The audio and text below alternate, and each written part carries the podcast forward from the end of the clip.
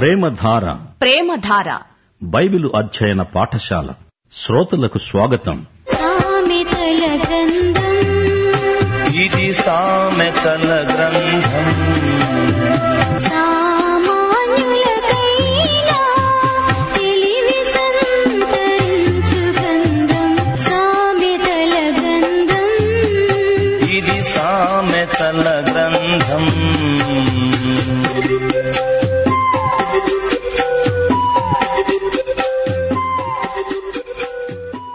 సామెతలు పదకొండో అధ్యాయం మొదటి వచనం నుండి దొంగ త్రాసు యహోవాకు హేయం. సరైన గుండు ఆయనకిష్టం. అహంకారం వెంబడి అవమానం వస్తుంది. వినయము గలవారి వద్ద జ్ఞానమున్నది. యథార్థవంతుల యథార్థత వారికి తోవ చూపిస్తుంది. వృత్తి వ్యాపారాలలో నిజాయితీ ఎంతో అవసరం. వంచన దేవునికి అసహ్యం. గర్విష్ఠులను దేవుడు అవమానానికి గురి చేస్తాడు. సాత్వికులు దీనమనస్కులు ధన్యులు వారు భూలోకాన్నే వశపరుచుకోగలరు. సాత్విక నిరోధంలో గొప్ప శక్తి ఉంది. మంచి మనిషికి యథార్థశీలం మార్గదర్శకం. వంచకునికి నాశనమే గతి. నాలుగో వచనం. ఉగ్రత దినమందు ఆస్తి అక్కరకు రాదు. నీతి మరణము నుండి రక్షిస్తుంది. విమర్శ దినమందు నీ ఆస్తి నిన్ను తప్పించజాలదు. నీ నీతే ఆ రోజున నిన్ను కాపాడుతుంది. నీతిమంతులు అంతిమ తీర్పులోకి రారు. తీర్పు దినాన దేవుడు అందరి లెక్క చూస్తాడు.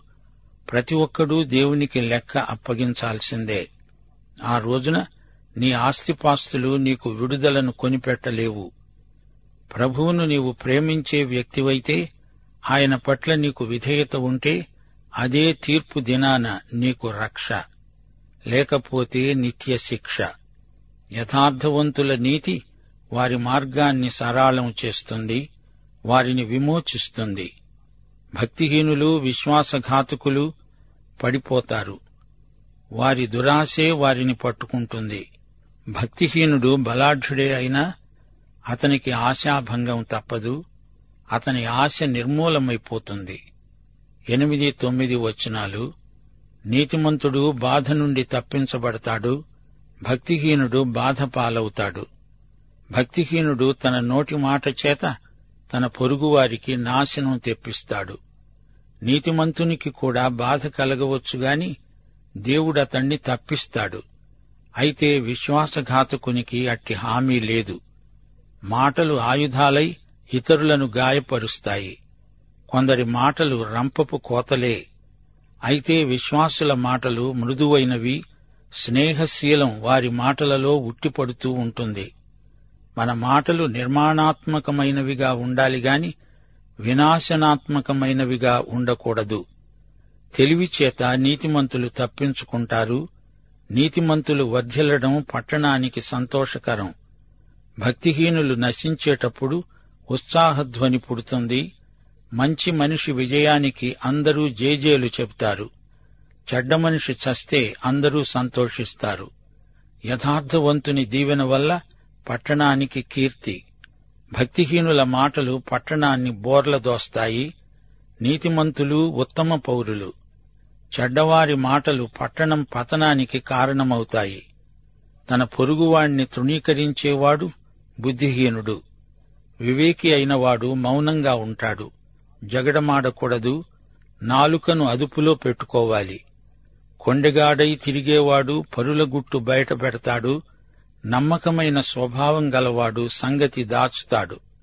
ఉబుసుపోక కబుర్లు పుకార్లై ఊరంతా వేగంగా ప్రసరిస్తాయి. నమ్మకమైన వ్యక్తులు పుకార్లను ప్రచారం చెయ్యరు. పద్నాలుగో వచనం నాయకులు లేని జనులు చెడిపోతారు. ఆలోచనకర్తలు అనేకులుండడం రక్షణకరం. మంచి నాయకుడు అనేకుల ఆలోచనలను వింటాడు వారితో సంప్రదిస్తాడు చర్చిస్తాడు.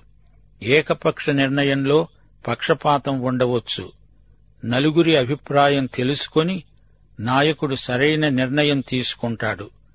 ఇంటా బయట ఉద్యోగంలో సంస్థలో నాయకుడు క్షణికోద్రేకంలో నిర్ణయాలు చేయకూడదు.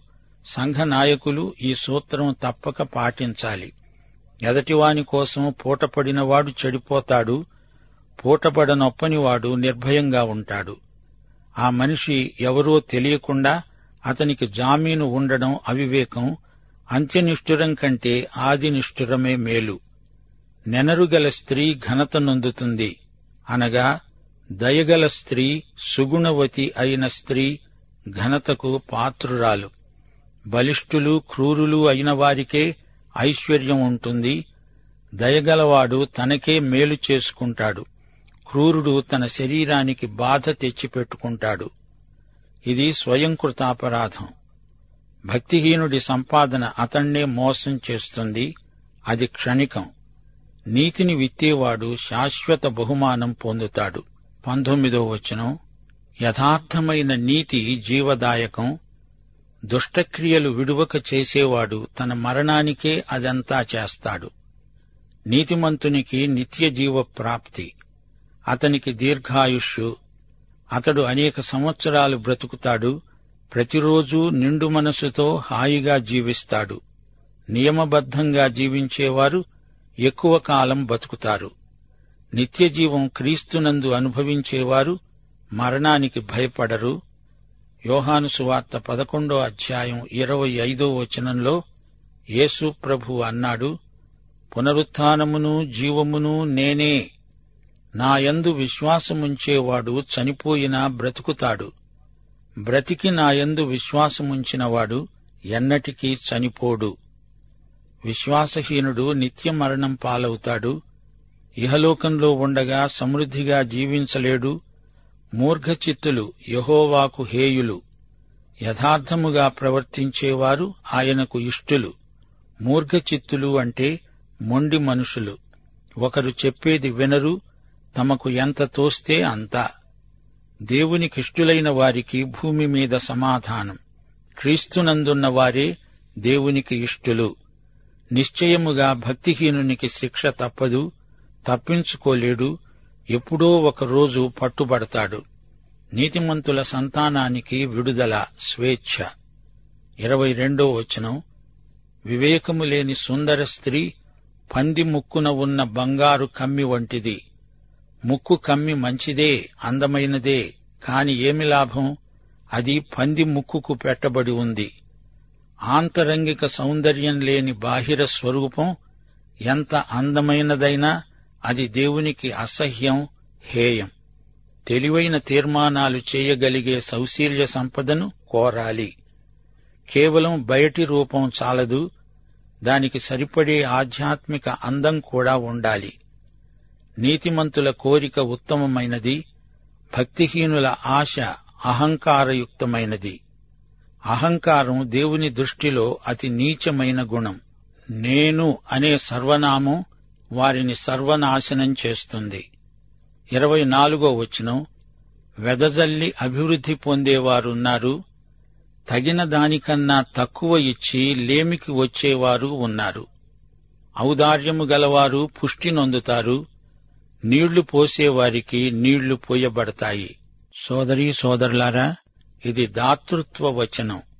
ఇచ్చిన వారికి సమృద్ధి అనేది ఆధ్యాత్మిక నియమం. నీకున్న సంపద సామర్థ్యము సమయము ఇతరులకిస్తే నీకు ఇంకా ఎక్కువ వస్తుంది. మనం ఇవ్వడం మొదలు పెడితే మనం ఇంకా ఎక్కువ ఇవ్వగలిగేటట్లు దేవుడు మనకు ఇంకా ఎక్కువ ఇస్తాడు. మనం ఇచ్చేవారమైతే మనకున్న ఆస్తిపాస్తులను గురించిన సరైన అంచనా అవగాహన మనకు ఏర్పడతాయి.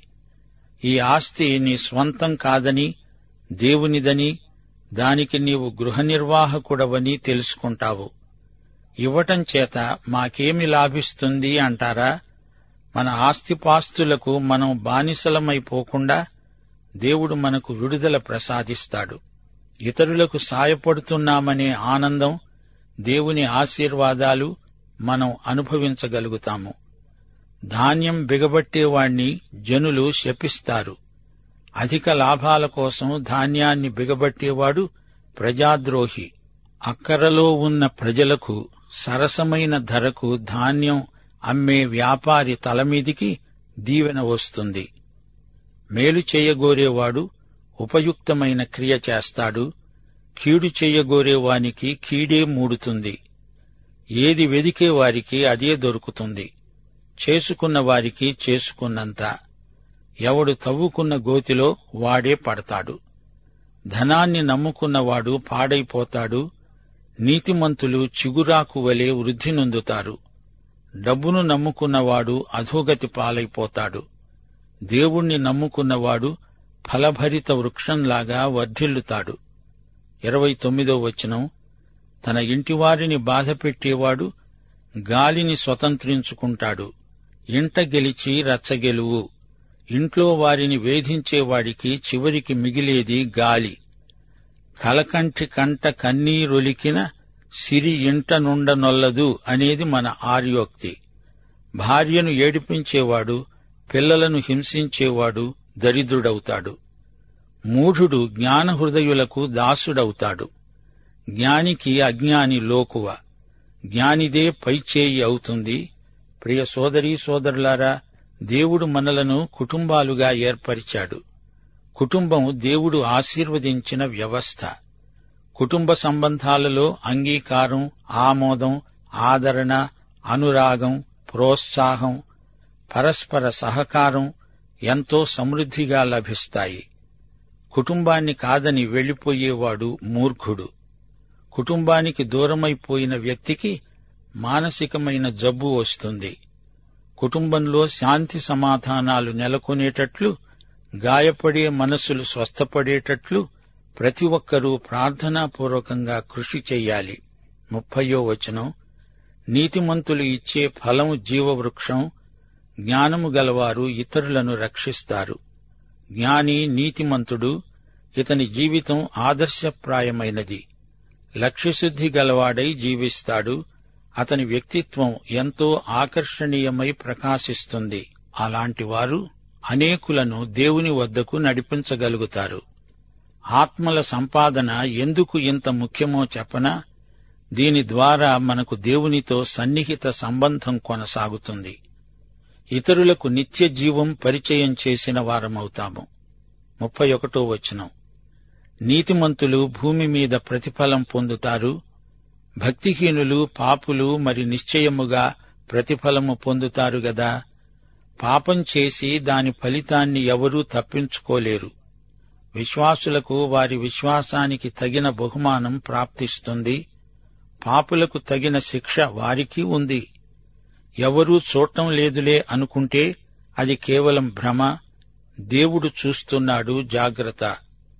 ప్రియ సోదరీ సోదరులారా వింటున్నారా? ఈ అధ్యాయమంతా ద్విపద కావ్యం. ప్రజల వృత్తి వ్యాపారాలలోకి దేవుడు రాగోరుతున్నాడు. నీ వృత్తిలో కూడా దేవునితో నీవు భాగస్వామివి ఆయనతో జత పనివాడవు తెలిసిందా? ఈ అధ్యాయం వింటూ ఉండగా మీకు ధనికుడు లాజరు కథ జ్ఞాపకమొచ్చింది గదు? ధనవంతుడి ధనమంతా అతణ్ణి పరలోకానికి చేర్చగలిగిందా? లేదు కాని లాజరు నీతి అతణ్ణి పరలోకానికి తీసుకువెళ్ళింది. లాజరు నీతిమంతుడు. ఇహలోక ధనంతో పరలోక ఆశీర్వాదాలను కొనలేము. హామాను దుష్టుడు మొర్దకై నీతిమంతుడు. వీరిద్దరి మధ్య తారతమ్యం ఈ అధ్యాయంలో తేట తెల్లం చేయబడింది. వేషధారి నటిస్తాడు అతని వాస్తవ జీవితానికి వేషం కట్టినప్పుడు మాట్లాడేదానికి పొంతన ఉండదు. అయ్యో వేషధారులారా మీకు శ్రమ అంటూ ప్రభువు గద్దించాడు. ఈ అధ్యాయంలో యోసేపు పోతిఫరు భార్య మనకు పరోక్షంగా కనిపించారు. ఆమె చెడ్డ స్త్రీ యోసేపు మీద లేనిపోని అభాండాలు వేసింది. దానికి ఫలితంగా అతడు తాత్కాలికంగా చెరసాల నిర్బంధంలో శ్రమపడవలసి వచ్చింది. అయితే ఎట్టకేలకు సత్యమే గెలిచింది. యోసేపు జ్ఞాని ఆమె మూర్ఖురాలు. మరో ఇద్దరు ఈ అధ్యాయంలో మనకు జ్ఞాపకమొస్తారు. దావీదు నాటి నుండి నేటి వరకు మనకు మంచి జ్ఞాపకం. మరి సౌలో అతని విషాదాంత గాథ మనకెంతో బాధ అనిపిస్తుంది. విమర్శల పట్ల మన వైఖరి ఎలా ఉండాలో దావీదు మనకు నేర్పాడు. ఒక చెంప షిమి దూషిస్తూ తన మీద రాళ్ళు వేస్తూ తనతో నడుస్తూ ఉంటే దావీదు చూపిన సహనం దీర్ఘశాంతం ఎంతో ప్రశంసించదగినవి. దావీదు చూపిన నిగ్రహం మనకు గొప్ప మాదిరి. ప్రియ సోదరీ సోదరులారా యేసుక్రీస్తు నిర్వహించే ఈ జ్ఞాన విద్యా మందిరంలో యువకులు జీవిత పాఠాలు ఎన్నో నేర్చుకోగలరు. మరో మాట దానియేలు గొప్ప ఆలోచనకర్త రాజనీతి ఎరిగిన జ్ఞాని. అతని సలహా మేరకే కోరెషు ఆజ్ఞ జారీ చేసి యూదులు తమ స్వదేశానికి తరలి వెళ్ళిపోవచ్చు అన్నాడు. ఈ అధ్యాయంలో దాతృత్వ పాఠాలు కూడా మనమెన్నో నేర్చుకున్నాము. రెండు కొరింతి ఎనిమిదో అధ్యాయం తొమ్మిదో వచనంలో పౌలు ఈ సంగతే చెప్పాడు. మీరు మన ప్రభువైన యేసుక్రీస్తు కృపను ఎరుగుదురు గదా. ఆయన ధనవంతుడై ఉండి మీరు తన దారిద్ర్యము వలన ధనవంతులు కావాలని మీ నిమిత్తము దరిద్రుడయ్యాడు. కీర్తనలు అరవై తొమ్మిది వచనం నాలుగు. యేసు ప్రభువును గురించిన ప్రవచనమున్నది నేను దోచుకొనని దానిని ఇచ్చుకోవలసి వచ్చింది. యేసు మన బాకీ చెల్లించి మనలను పాప రుణ విముక్తులను చేశాడు. దేవునికి స్తోత్రం. ఈ అధ్యాయంలో నెనరుగల ఒక స్త్రీ పేర్కొనబడింది. ఈమె ఎవరో కాదు రూతు. రూతు గ్రంథం మూడో అధ్యాయం పదకొండో వచనంలో బోయజు ఆమెను గురించి ఇచ్చిన సాక్ష్యం నీవు యోగ్యురాలవని జనులందరూ ఎరుగుదురు.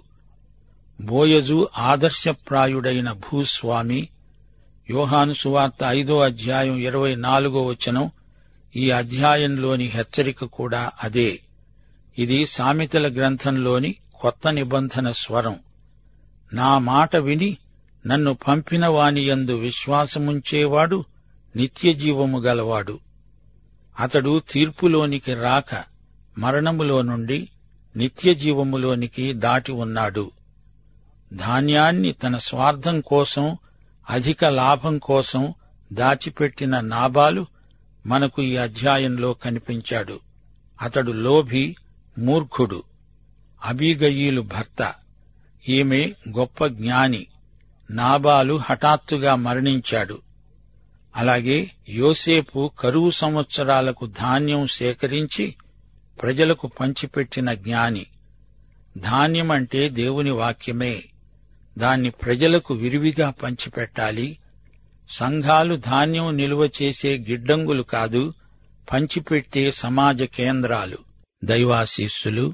ఆమెను.